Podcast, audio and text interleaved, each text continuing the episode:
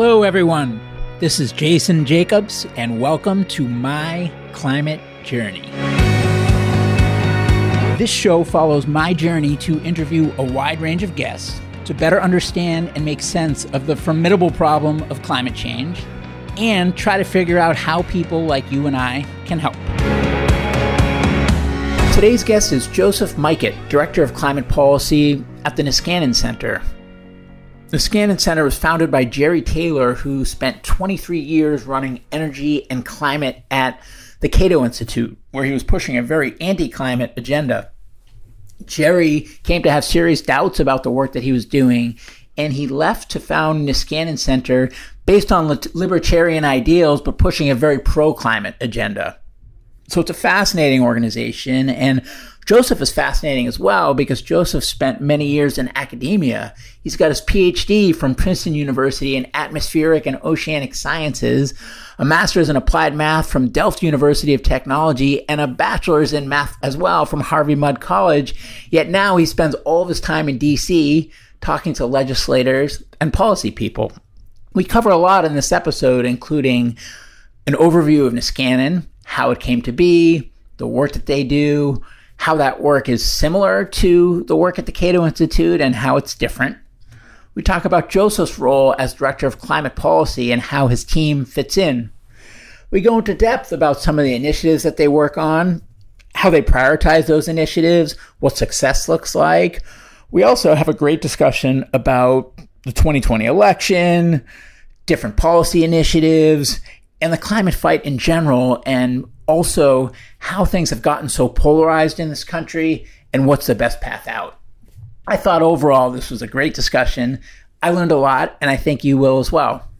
Joseph Majkut, welcome to the show. Yeah, thank you for having me. Pleasure. Great to be here. And yeah, you, you guys are interesting. I, am not sure quite what to make of Niskanen. It's intriguing because so Jerry, the founder of Niskanen, came from the Cato Institute for a long time, right? Yep and, and was actually working. So he did a little prep coming here, and, and I spent some time with Jerry a few weeks ago as well. But but he was actually working on energy and climate stuff at Cato, kind of anti-climate, right? Yes. Yeah. And now he's at Niskanen, and essentially, climate is the cause where you guys spend most of your time, right? I mean, I think it's fair to say that we're working with the zeal of a convert. Yeah. Yeah, so that is fascinating. I mean, that is, it's not that it's not fascinating to talk to people who were like protesting with Greenpeace when they were eight years old, right? And always knew that they were going to be climate activists or devote their lives to it or things like that. But I think a convert is a particularly interesting story because maybe there's some learnings there for others who are still out there not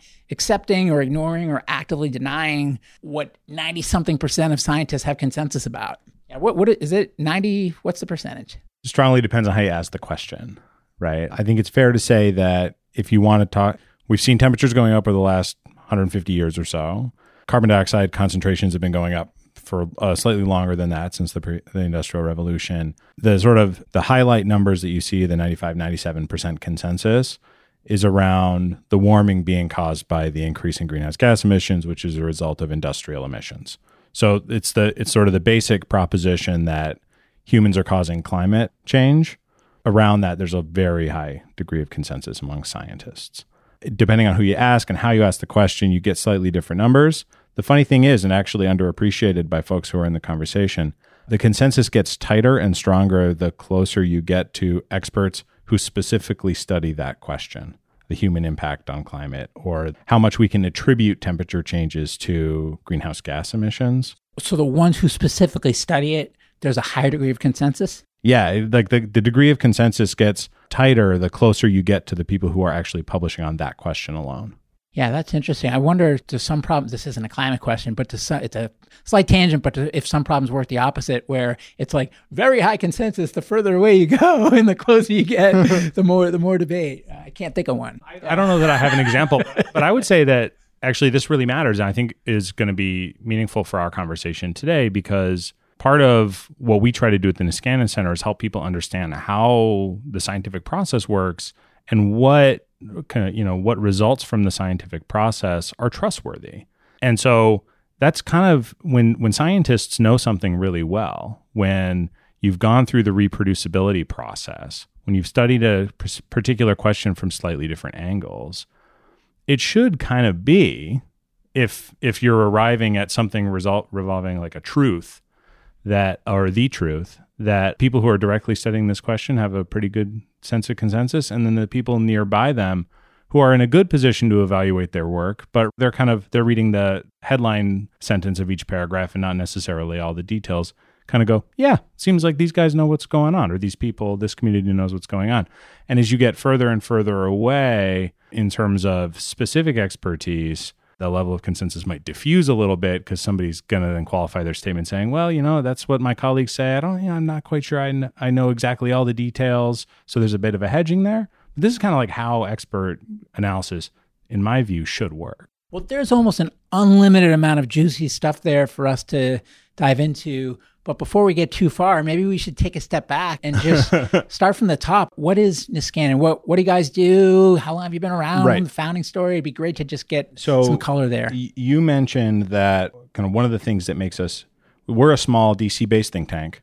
We work on federal public policy, not just on climate, though that's a big issue for us. Probably occupies the largest section of our staff and is something that we're really known for in terms of Niskanen brand in town. But our mission, broadly speaking, is to educate public policymakers and do research, promote and advance policies that we think are going to make the world and particularly the United States more productive, more fair, and generally create an environment where we have an open, dynamic, and not progressive in the necessary political sense, but a forward looking and improving society. And climate is a big part of where we put our emphasis for two reasons. One, it's a place where public policy is really behind the eight ball in terms of the nature of the problem and what needs to be done about it or what we think needs to be done about it. And two, it was the primary range of expertise for our founder, a man by the name of Jerry Taylor, for most of his career. So you, you mentioned he was uh, formerly a staff member and executive at the Cato Institute, which is sort of the biggest libertarian public policy think tank, I would guess, in the world. Certainly very influential in the United States in terms of libertarian thought on almost any public policy issue you can come up with. And Jerry ran their energy and environmental portfolio for several decades. And in climate, Cato is generally known as being wary of government intervention to do anything about greenhouse gas emissions and skeptical of the narratives produced by climate science. And so for much of his career, Jerry was working on the climate issue from what you might call the other side, right? Skeptical of the case for intervention, skeptical of the degree of scientific consensus, skeptical of the urgency of climate risk. And over the course of his career, the times sort of in the 2000s, late 2000s, and then for several years, Jerry changed his mind about climate. First, finding or discovering that the scientific narratives he was resting a lot of his beliefs on were very shaky. They'd come from experts that he trusted, but the ideas that he was trafficking were not trustworthy. And when you vetted them against real expertise, they they fell apart. And then a lot of the economic storylines that he was relying on about the impracticality of decarbonizing the economy and the high degree of economic costs that would be incurred if we were to reduce greenhouse gas emissions to a level where you're actually going to affect climate, those arguments began falling away too. We've written this the kind of the whole intellectual storyline a few times on our website and another place I can I can share links with you and, and for your audience. But I think the important thing to emphasize relating to what we were talking about a second ago is that Jerry was kind of doing what a thoughtful public policy analyst is supposed to do, looking at the best available evidence, stress testing his own arguments with the ambition of having the best arguments he could have. And eventually he found he had to change his mind. And in the process of standing up Niskanen, kind of outing himself, if you will, about his change in beliefs on climate advocacy and the urgency of doing this, it became part of our mission to help other people make that same journey. And when you look at the work of the Cato Institute versus the work of Niskanen, is that kind of the one big difference and then otherwise philosophically aligned? Or are there other key areas or, or topics where you guys diverged when Jerry went to start Niskanen relative to the world that he was coming from?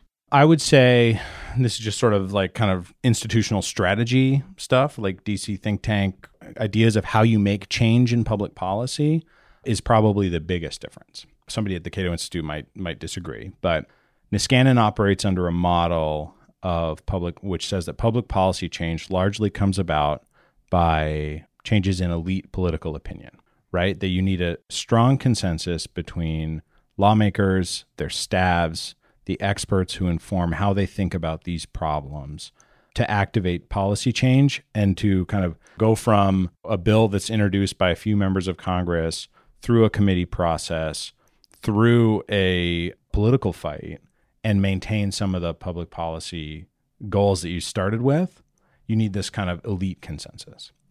So we work to affect elite opinion, right? So we work with and tailor our arguments and our materials and the way we talk about problems to appeal to the interests, the motivations, and the framework that political elites and policy elites operate in. Versus, versus what? What do they do at Cato? So, a lot of DC think tanks, this is not Cato exclusive, are much more focused on a large scale war of ideas that takes place in media, that takes that kind of results in lots of books being written, but is focused on changing public opinion under the assumption that as public opinion changes, the demands placed on legislators and public policy elites will change in the long term. And that will activate public policy change in the direction that you want to see. So that's a kind of a tactic and a go to market, but the actual ideas that you're looking to p- propagate, what about the overlap there?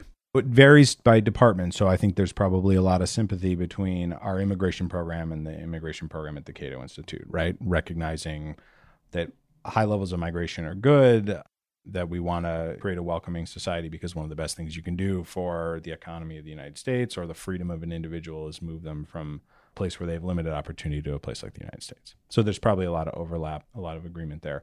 On climate, for instance, we're not in the same place at all, right? The um, Niskanen Center thinks the urgency of the climate problem is compelling and government intervention is warranted. And we can talk about the kind of the specific policy implements we think should be used. And the, the kind of the folks who work on this problem at Cato uh, disagree, and we've kind of argued publicly in in think tank venues. Overall, broadly, Niskanen doesn't identify ourselves as libertarian anymore, though I think we are still influenced by a lot of libertarian thought about the importance of maintaining freedom, about the how markets are an efficient and useful allocator of resources, and the importance of maintaining high levels of economic growth. And we favor, I would say, rather than favoring small government in all quarters at all times, we favor smart and effective government. Yes, maybe this is a, a, question for Jerry. So if it is, we can just keep moving. We can keep moving e- either way after I ask it. But if it wasn't for the climate disagreement, was everything else good? Or was that just one divergence of many, and then he set out to build a firm that had a different set of ideals beyond just the climate difference. I can only give you my perspective as a colleague and a friend of Jerry's and an observer of this transition. I think that there was an underlying strategic difference and a skepticism about kind of a purist approach versus this kind of in the trenches, conciliatory, pragmatic approach that I described earlier. When you embrace that, your mind opens. When you kind of when you start working with new colleagues when you start working in a new environment. So as niskanen has matured over the time i've been here i've been here for about three and a half years.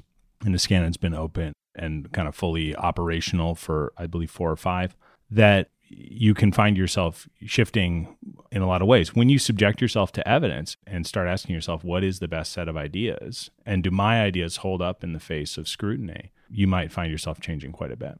And you also found yourself with an interesting transition. It wasn't just Jerry.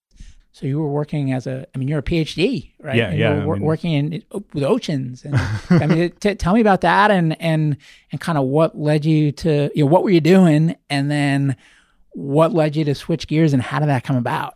Sure. I mean, we, yeah, in Niskanen, we're still relatively small. And so the people who come here are willing to embrace a risky, innovative, different environment. And I probably fit that description. Up until about five years ago or so, I was a research scientist, was doing graduate work at Princeton University. I was a chemical oceanographer.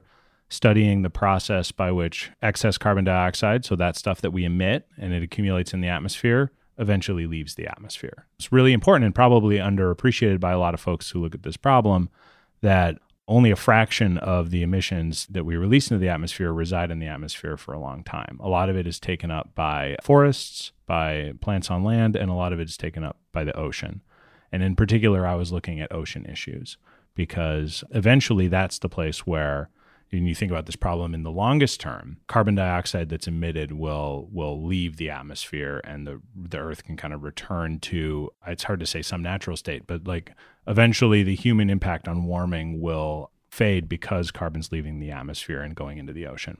This of course gives you ocean acidification, it gives you all sorts of chemical changes, but I was studying the kind of and trying to improve estimates of how fast excess carbons leaving the atmosphere, entering the ocean, using a combination of climate models and in situ observations and kind of being a, a line worker in the scientific process. And you thought, I feel like switching gears and joining an advocacy firm and talking to policymakers all day. It wasn't so quick, actually. I said that mostly in jest.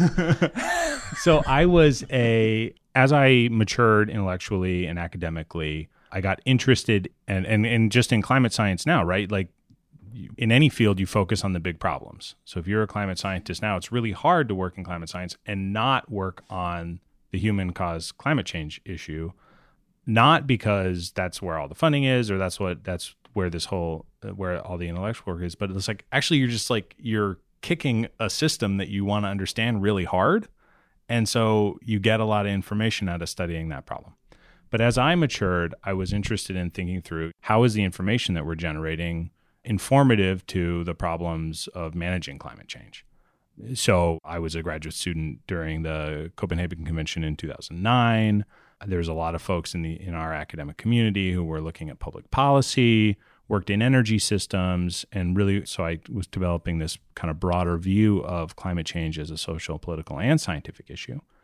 And I started working on do you mind if I go deep for a moment? No, do it. You got the mic. I started working on trying to understand how valuable we could make our scientific measurements, right? Because, like in any problem in the world, right, we have scarce resources, we're trying to allocate them well. And there's, you read papers on ocean carbon uptake, and there's always a line in there. It's like, this is a really important research objective because the international community wants to meet these climate targets to see 1.5C now. And meeting those targets depends strongly on how much carbon is going to be taken into the ocean. And being able to predict that better and understand it better is going to be important for decision makers to understand.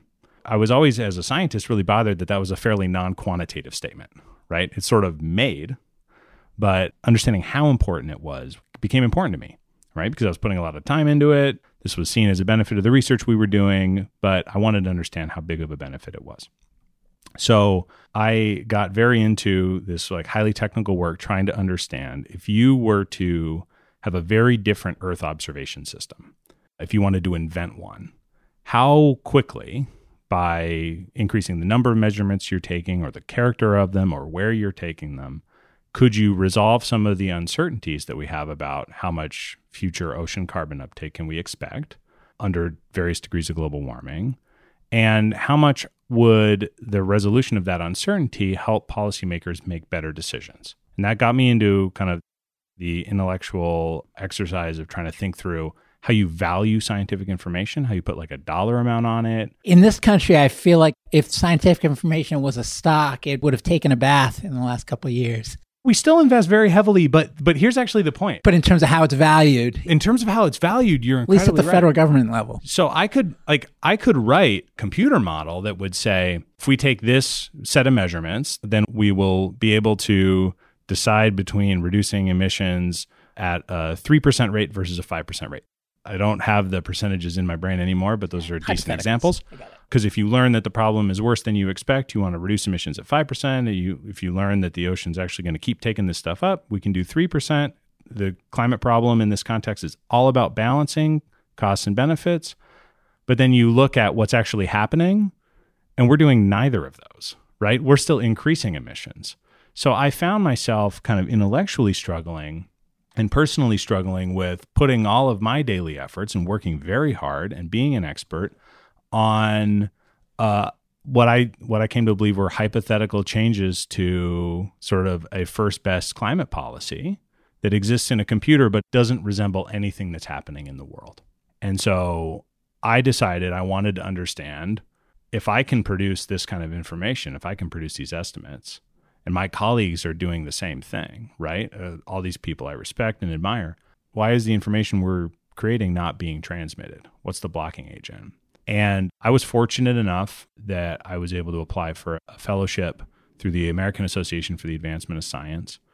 Every year they put a few dozen PhD scientists on the Hill to work as fellows for members of Congress. Nice. To understand the policymaking process better. This is gripping, by the way. Keep going, but like I'm loving this story. This is just fascinating transition. Oh, man. Cool. It's been an interesting ride so far. So, you know, you'd have folks who came from agriculture, who came from child development, and a lot of people who were interested in climate and energy issues, like I was. So I got to come to the Hill. I got to enter the Washington, D.C. policymaking scene very interesting. I worked for uh, a senator from Rhode Island, for whom climate's a huge issue, Senator Sheldon Whitehouse. And I found that I had an aptitude and I enjoyed working in public policy analysis and probably not directly in politics. I don't think that's my thing, but working in an environment that's very different from academia, but where expertise, I believe, matters. A lot of people seek it out, a lot of people want good information. And as that fellowship was coming to an end, my family decided we would stay in DC and we like living here. And I was looking for my next spot, and Niskanen was an exciting young organization that I could join. And one of the reasons I came here was in this world. I don't know what it's like in the in the business community wh- where you come from, but in this world, finding somebody who publicly changes their mind about a matter of empirics is extremely rare. And so that demonstrated to me that this was the kind of place where we could work hard and stress test our ideas and try and find solutions to problems based on information, right? Because I had come to this this whole field wanting to understand what keeps people from from using the information that's available. And how did you factor in political leanings, if at all, when you're trying to figure out how the big how to have the biggest impact on the climate fight? Yeah, so Niskanen, our executive staff comes from a libertarian think tanks. Most of our staff come from a right of center perspective. I didn't have a particularly strong ideological viewpoint when I arrived in DC. I was a subject expert. Like I've probably found my my general home here at Niskanen, though you know folks here have a very diverse set of political and views and other views.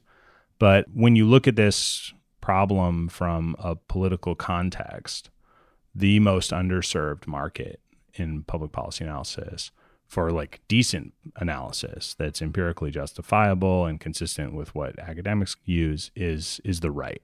And so because of a mixture of where our staff is, where Niskanen comes from, kind of we focus almost all of our work on the right of center and in particular Republican policymakers trying to help through think through these issues.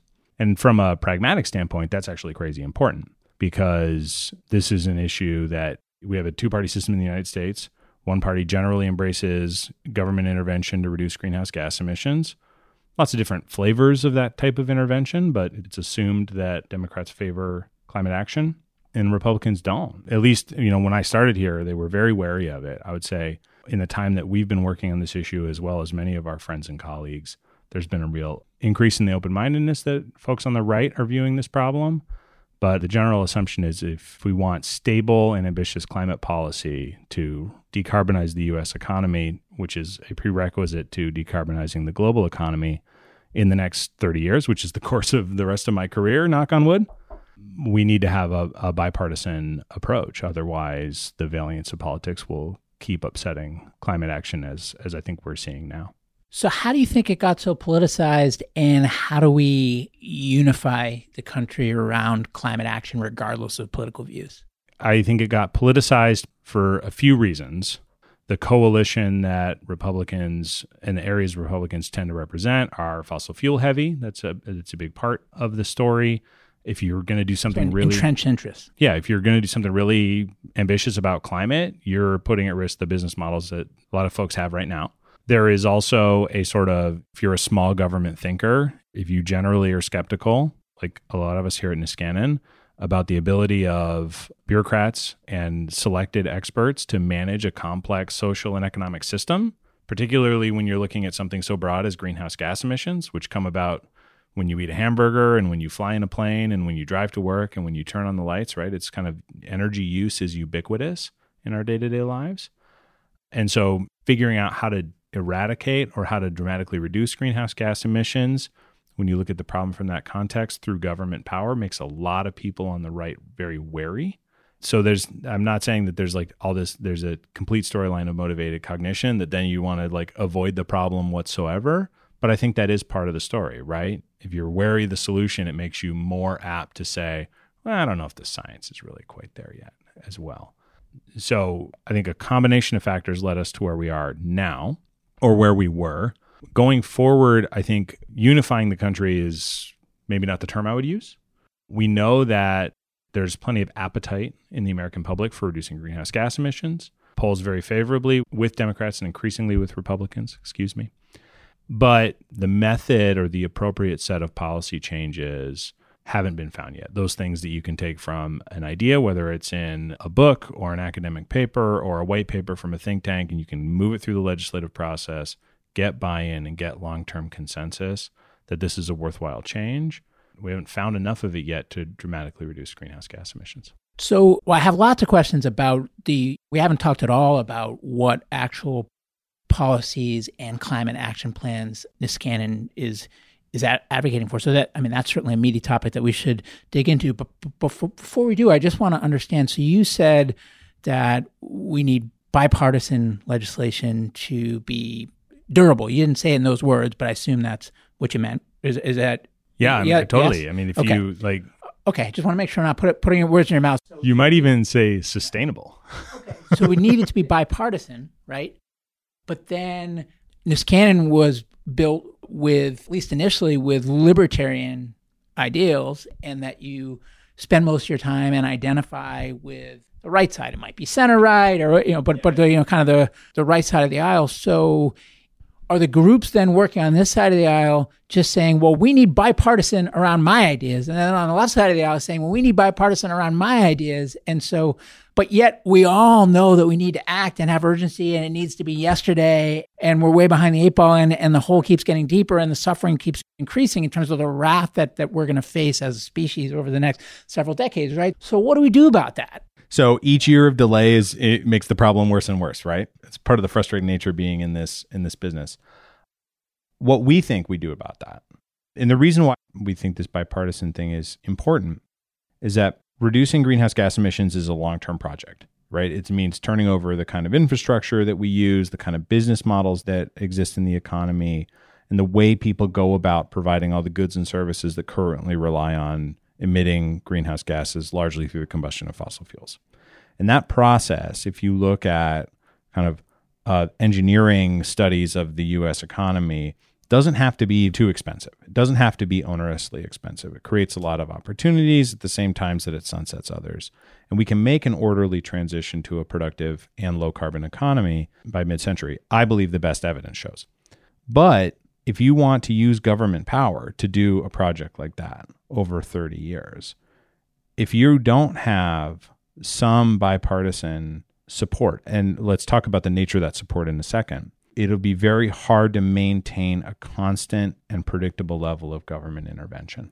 And that means it'll be very hard to maintain a predictable and constant pre- downward pressure on greenhouse gas emissions, and that's what we want to see. Given the four-year election cycle. Yeah, so totally. So the way that we manage this problem right now through U.S. government policy, it's the law of the land. Well, four year for now. It might might be forever if it's up to Trump, but might be. Yeah. well, that you know, actually, really interestingly, it might be forever if it's up to some uh, members of the environmental community. Right now, because the Supreme Court ruled that if EPA finds that greenhouse gas emissions threaten the health and welfare of Americans, then they are required to regulate greenhouse gas emissions, right? So this was so and when President Obama was running the government, charged EPA with regulating greenhouse gas emissions from cars and certain fossil fuel producing processes and like kind of the headline one was from the power sector, right? Coal plants, natural gas plants, and, and other things. The Clean Power Plan is the regulation that EPA was forwarding. But the nature of US law says that the next president gets to change all those rules if they see fit. Now they have to legally defend those changes, but it's like, you know, working the uh, the regulatory process is complex and long term and is, you know, you're sort of we are all then subject to the whims of successive administrations. So, you know, if, if the problem remains as it is today, then you can predict that you'll see this seesaw between we're going to have really vigorous regulatory action and a lot of attention. And when a Democratic administration comes in, there's going to be a flood of experts coming from think tanks and academia with like plans in hand for what they want to do. And then in the natural course of things, somebody from the other party wins, from a uh, Republican wins, and all that stuff gets rolled back. And that's what we're seeing right now in the Trump administration. However, if you change the law, if you say enough folks can agree in Congress that this is the way we should do this, and this is the level of intensity we want in our climate policy, right? The the price we want associated with emitting greenhouse gas emissions or the kind of the rate at which greenhouse gas emissions come out of the power sector or the efficiency of cars or whatever that is, you set yourself on a predictable path.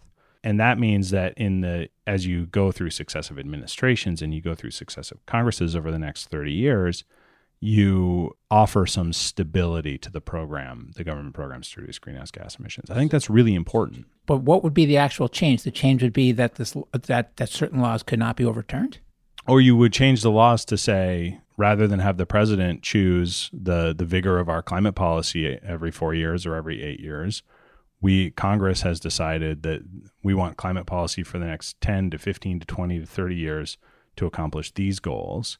And then it's the president's job to figure out how exactly to to implement those policies through the regulatory mechanisms.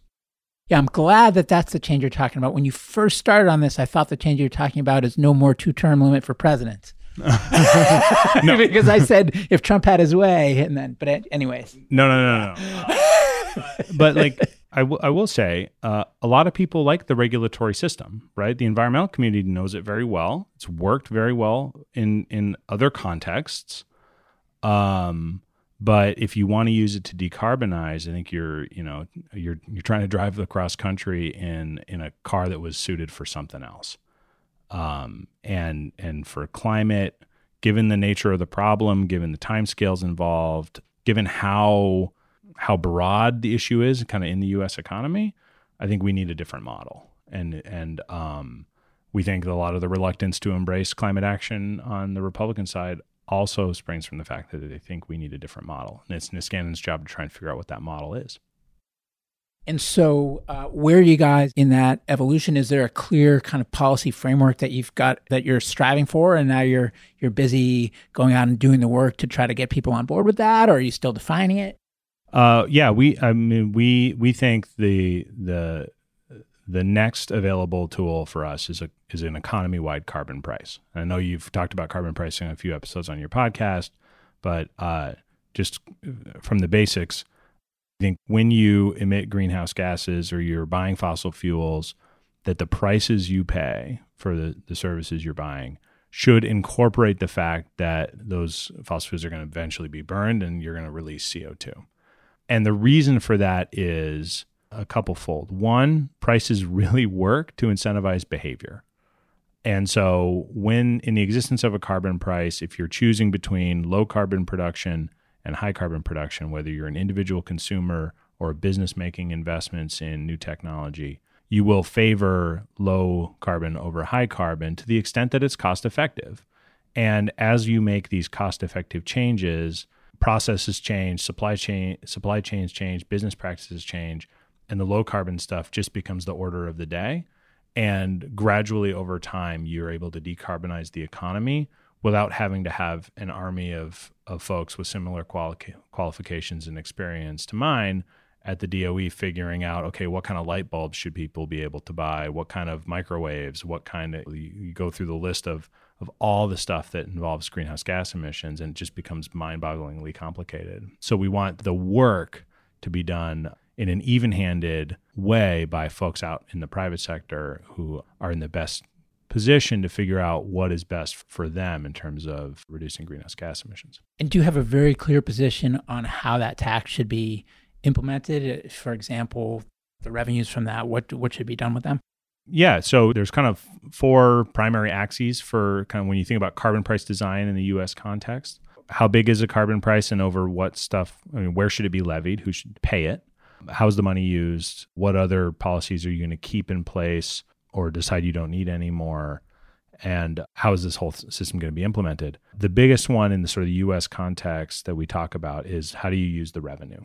Because compared to other environmental regulatory tools, one of the things you get out of a carbon price, since it is a tax, is government revenue. And that revenue can be used to reduce the costs imposed by the tax, offset some of the kind of its more troubling aspects, like, for instance, higher energy prices for low income people. Or many people think that it can be used to sort of guarantee or bolster the, the political acceptability or sustainability of the program. So, one example of that would be the federal government would collect a bunch of money in terms of a, in a carbon tax and give it out to households in sort of a even dividend or rebate so that even though people are now paying slightly higher energy prices or they might see the price at the pump go up there you know 70% of people come out ahead. Is that the niskanen view or that's just a hypothetical of, of what someone might view? So these are all options. We have a slightly frustrating answer i think we think carbon pricing is warranted on its own merits as a tool for reducing greenhouse gas emissions rapidly and in a cost effective way how the revenue gets used, I think there's a lot of hypotheses, but nobody's quite figured out how to crack the code to gain political support and keep it.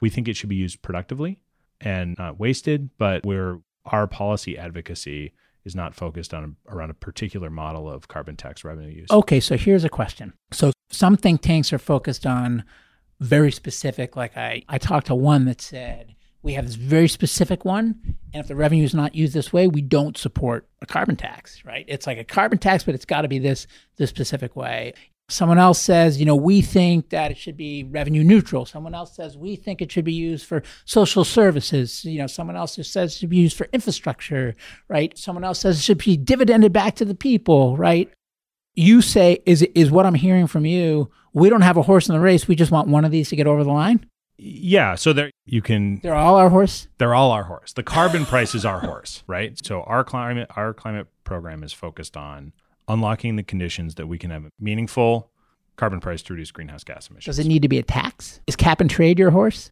I'm happy to have an intellectual conversation about cap and trade versus carbon tax. I think our present assessment is that in the U.S. context, a tax is a better instrument for political reasons and for design reasons cap and trade system puts you in the position of having to create a fairly large exchange that the government has to manage and creates a lot of problems for just how do you design it? What's a credit? What's a negative credit? Who gets them for free? Who doesn't?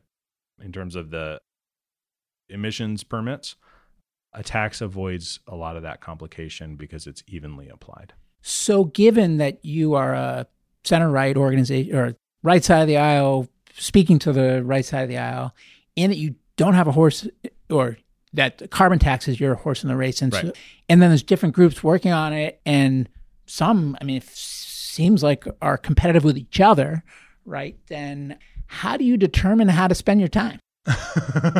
That's the fundamental question of the modern age.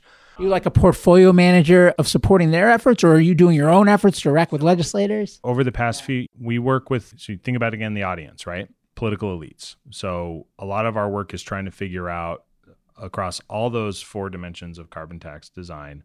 When we're talking to legislators and policymakers, what's the best information we can share with them? What are the questions they would have, and how do we curate what is a much larger body of information they're going to have the time or the willingness to, to wade through to meaningfully inform their consideration? So it's a very two way process. And that's very different from a lot of our colleagues who kind of come plan in hand.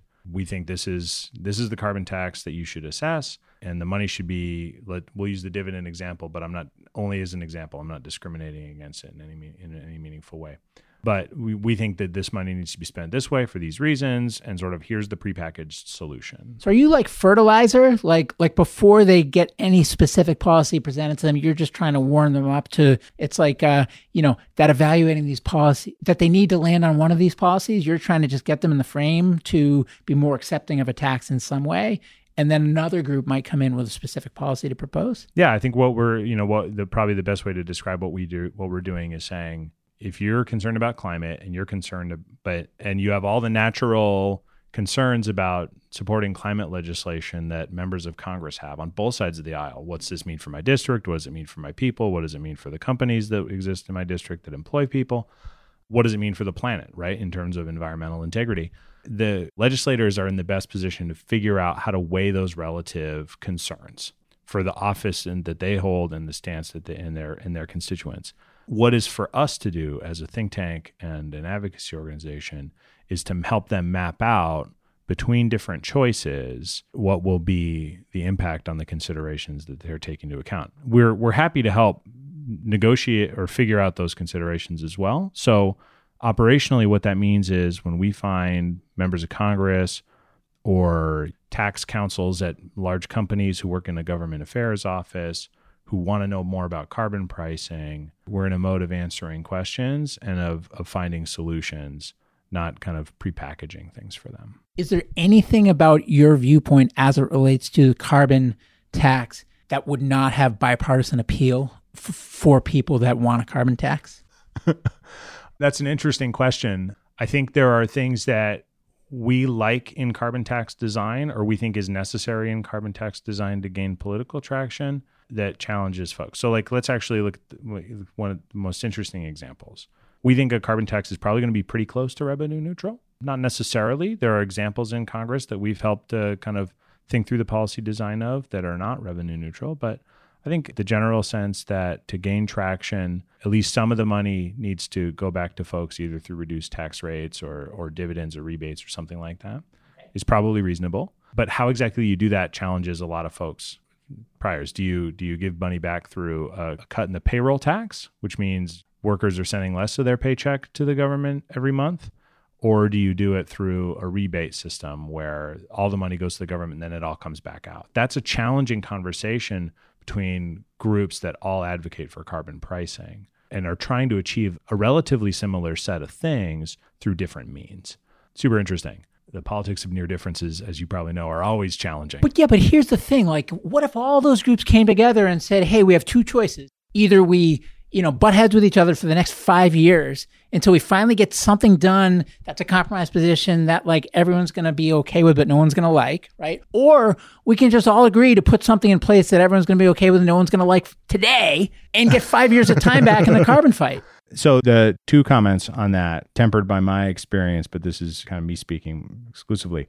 The people who end up having to make this decision and who have to champion this policy, like carbon pricing will always be a hard vote for them are members of Congress. It's very hard to have that discussion that you just described in a host of external organizations of varying political viewpoints and sets of priorities. Bundle what comes out of that process and bring it to Capitol Hill and expect that it's going to run through the legislative process and be recognizable at the end. That's a very hard thing to do. And it's probably a relatively fair characterization of what was tried in the Waxman Markey process, right? There was a, a, host of environmental and corporate agents that were trying to figure out what are the lines of this policy that we want that we want to see achieved. That fed into a policymaking process on the Hill. The whole thing got contorted and it never passed. So you're saying it's almost like a legal document. It's like if it, or it is a legal document, if it's policy, right, then it's like every I needs to be dotted and T needs to be crossed. And therefore they need to be dotted and crossed in some way. So even if we all aspire and are willing to settle that there's no way that that can be coherent when it comes out the other side unless you have a stance not quite I'm, what i'm saying is that the one of the insights that leads you to support carbon pricing is you never exactly know what's best for some energy company and how am I supposed to know, even though I'm a public policy advocate, what's going to be best for some energy company five or eight years down the road in terms of what their investment portfolio should look like in the presence of of reducing greenhouse gas emissions. Right. I just I I can't be familiar with their immediate concerns. It's very can't keep it all in your head. The same logic I think applies to some degree on the Hill. eventually, if you want to change federal legislation, the process has to run through there. And you can come up with great ideas. But if you're not educating people and getting buy in on the fundamental idea that this is decarbonization through pricing mechanisms is warranted and worth compromise and worth taking political risk and putting your time into, right? These those folks up there work on a lot of different issues. It's just very hard for you to from an external perspective say, I know exactly what you all need. Here is the uncompromised solution because I've built this delicate object off the hill. I mean, I'm not an insider at all, so that's like the big caveat of this of this whole thing. Either a climate insider or a DC insider. Yeah, yeah, yeah. But to me, I guess here's my fear. So it's a weird analogy, but if I need to eat more fruit and my doctor says like you need to eat more fruit or you're going to die, right? And, and that, obviously that's not true, but just hypothetically, let's say that was true, right? And then these different like the apple salesman comes to visit me and the pear salesman comes to visit me and the orange salesman comes to visit me and they're all trying to convince me why their fruit is better than all the other fruits and i get paralyzed because there's too many choices and as a result every passing day and month and year that i'm not eating the fruit because i'm trying to decide right like that my medical condition is getting worse, right? I mean, there's a bigger hole that I need to climb out of. So to me, like the dividend and use it this way and like all these different things are like different kinds of fruit where if they all banded together and they just said like, Hey, like we only have one message for you. Eat whatever fruit you want, but just eat more of it. I mean, that's exactly what the Niskanen Center is saying, right? We don't know what kind of fruit you prefer kiwi fruit, orange, watermelon but also federal legislation doesn't come about with with an n equals one set of decision matrices, right? So, because like what you end up having, like in your to extend your analogy, probably inappropriately, what you end up making is a smoothie, and everybody is picking fruit that they want into it, right? Some member of Congress likes kiwi fruit, some member of Congress likes orange fruits, and so you're never going to get full consensus up there. There's too many varied interests. That's why we have a democratic process. What you want to do is say, everybody needs to be eating more fruit, which is everybody needs to be pricing carbon. So here's the relative costs of kiwis versus oranges. Here's the relative nutritional content. Like bananas have a lot of potassium, right? So like here's the potassium in a banana versus versus in an apple. Let's help you think through this process. So I mean, don't take my I'm not reluctant to say Niskanen has we're happy to evaluate what we think has traction, what has a lot of support. But I think at this point in the carbon pricing conversation, we're in a position where a diversity of ideas is good because what we really want to see is people on the hill and, and policy folks looking at various sets of approaches and saying, here's what I like about this, here's what I don't like, here's what I can accept, and here's what I would want to change. Because that's the negotiation process. That's the process by which this system is supposed to work and I believe can work. Because going back to a concept we were discussing earlier, what's important in distinguishing about our work and what makes me really proud to work here is we think bipartisan support is just an absolute prerequisite to sustainable and successful Why do you policy. only talk to one side of the aisle? We don't. We, we choose, we focus our efforts, but we're a nonpartisan organization. We talk to anybody who asks to speak with us, and we keep up to date with what folks need to hear on the left and the right. But why we think it's important to focus with Republicans is if you look at the number of carbon pricing bills that has been introduced in the last few Congresses, are almost exclusively come from Democrats.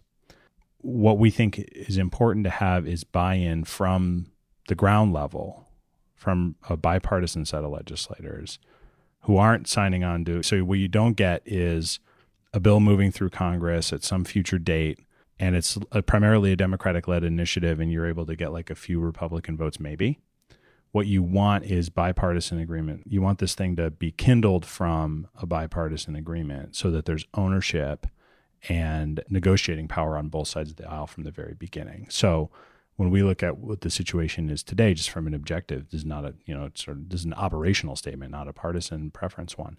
What the state of the world is today, you need more options that Republicans are willing to champion, and that means you need to spend most of your time working with Republicans we do that in a way that is informed through our work with the environmental community and through and with Democrats and others, thinking through what is the range of possible solutions for those folks. Because in the end, you need to have something that everybody can can uh, agree to. So, what is the state of the state today? Where do we need to get to to get some type of carbon tax over the line? And then, what are the intermediate steps that need to happen between today and that day? Man, I don't know. If we have answers to all those questions, we're in a good spot. The state of the world today, climate is becoming a much bigger issue. It's uh what July awareness and urgency is growing. Slow. Yeah, it's still not where it needs to be or anywhere close, but it trending in the right direction. Yeah, yeah, yeah. So it's July 2019. Um, compared to to where we were when we started here, it seems like there's much more willingness on both sides of the aisle to talk about this as a political priority, not just something we should do, but something we should actively be working on. Okay. Right, and and th- that's actually I think an important distinction because that's what gives people that's what makes them want to take a climate meeting that's what makes them want to learn more about this issue that's what makes you know staffs interested in learning about the issue. And so there's i think there's a general and building sense that climate is worthy of folks attention in a way that we didn't necessarily see even a few years ago. That's important and it's good. We're seeing lots of interesting proposals come out. So last year, Carlos Curbelo, who's no longer in, in Congress, but at the time was a representative from Florida, was the first Republican to sponsor a carbon tax bill in, I believe, almost 10 years. And that sort of unlocked a bit of a dam. And so we now have bipartisan carbon pricing bills. Last at the end of last year, we had them in both houses. This year, we have bipartisan support in the House. I think we're expecting to see more kind of proposals come out with Republican and bipartisan sponsorship saying, here are four people who can agree to price carbon in this way. Here, here are two who can want to do it in this way. That gives advocates like me and hopefully the folks that are in your audience something to look at and gives them an understanding of these different elements of policy design and gives everybody a chance to kick the tires. Because what we really want to have as a general climate activist community, no matter your political valiance, is an understanding of what carbon pricing reform should look like, what the major points of contest are going to be, where we're going to need to have negotiations, because nobody can quite predict when a moment of opportunity arises, whether it's a new Congress or a new president or some emergent event. Especially these days, we can't predict anything. No, climate's too important to rely on a particular political assembly of the House, the Senate, and, and the presidency. So what we want is to be ready when I think about it as like it's quite operational, right? Like you want to be ready, you want to know what the ground looks like, what various folks' interests are going to be. You want to have stress tested your ideas. You don't want the first we ever enter a carbon pricing conversation where legislation is being drafted and moving through committees. You don't want it to be the first time that anybody's seen this particular design choice or this particular type of proposal. You want to be fighting with good information at that time and provide and be able in a position to provide people with good information at that time. And so what needs to happen, I think, over the next, you know, few years, or, but needs to happen basically all the time in this community is vetting proposals against each other, understanding their similarities, understanding their differences, having lawyers look at legislative text, to try and understand how it would be implemented, where it would be contestable, and have economists and political types and scientists all kind of contributing to is this something that has environmental integrity? Will it be economically efficient? Will it get us what we need out of climate policy? And can we get enough people in support of it that it could plausibly move through Congress? That's not an easy task. So, one question I'm interested in, I think, given your seat, just from a true false standpoint, is you've been focused on climate for over a decade, right? Yeah, yeah, they're about yeah. Yeah, that's not the question. Um, so I'm just first just setting the context. So you've been focused on climate for over a decade. You speak to the right side of the aisle, or I know you speak across, but your primary where you're investing your energies, right, are primarily focused on the right side of the aisle. I've been seven months deep dive into climate, and from what I can tell so far, if you want to have the biggest impact on climate, at least from a U.S. emissions standpoint, the most important thing to me is the 2020 election, presidential election. Do you agree or disagree with that statement?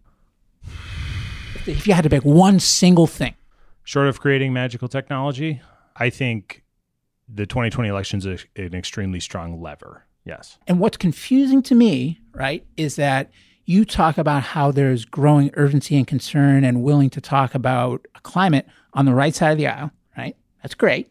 Love it. It's about time. There is a president currently in office who is an active denier and who's doing everything in his power to not only to not continue to make progress, but to unwind the progress that's already been made. So you, are nodding your head. So you, you agree with that? Yeah. yeah. So my question is if Republicans are truly coming around, why is there still overwhelming support for this president? So with this president, you can ask that question over a lot of things, right? Thoughts on immigration, th- in a lot of places where he is for reasons of aesthetics or for his policy preferences, really out of step with what you think of as a characteristic Republican. But yet they still support him overwhelmingly. Right This now, is, this is this is what I don't understand. yeah, Nobody's. I've asked this before. Nobody's. I haven't gotten any answer that actually explains it.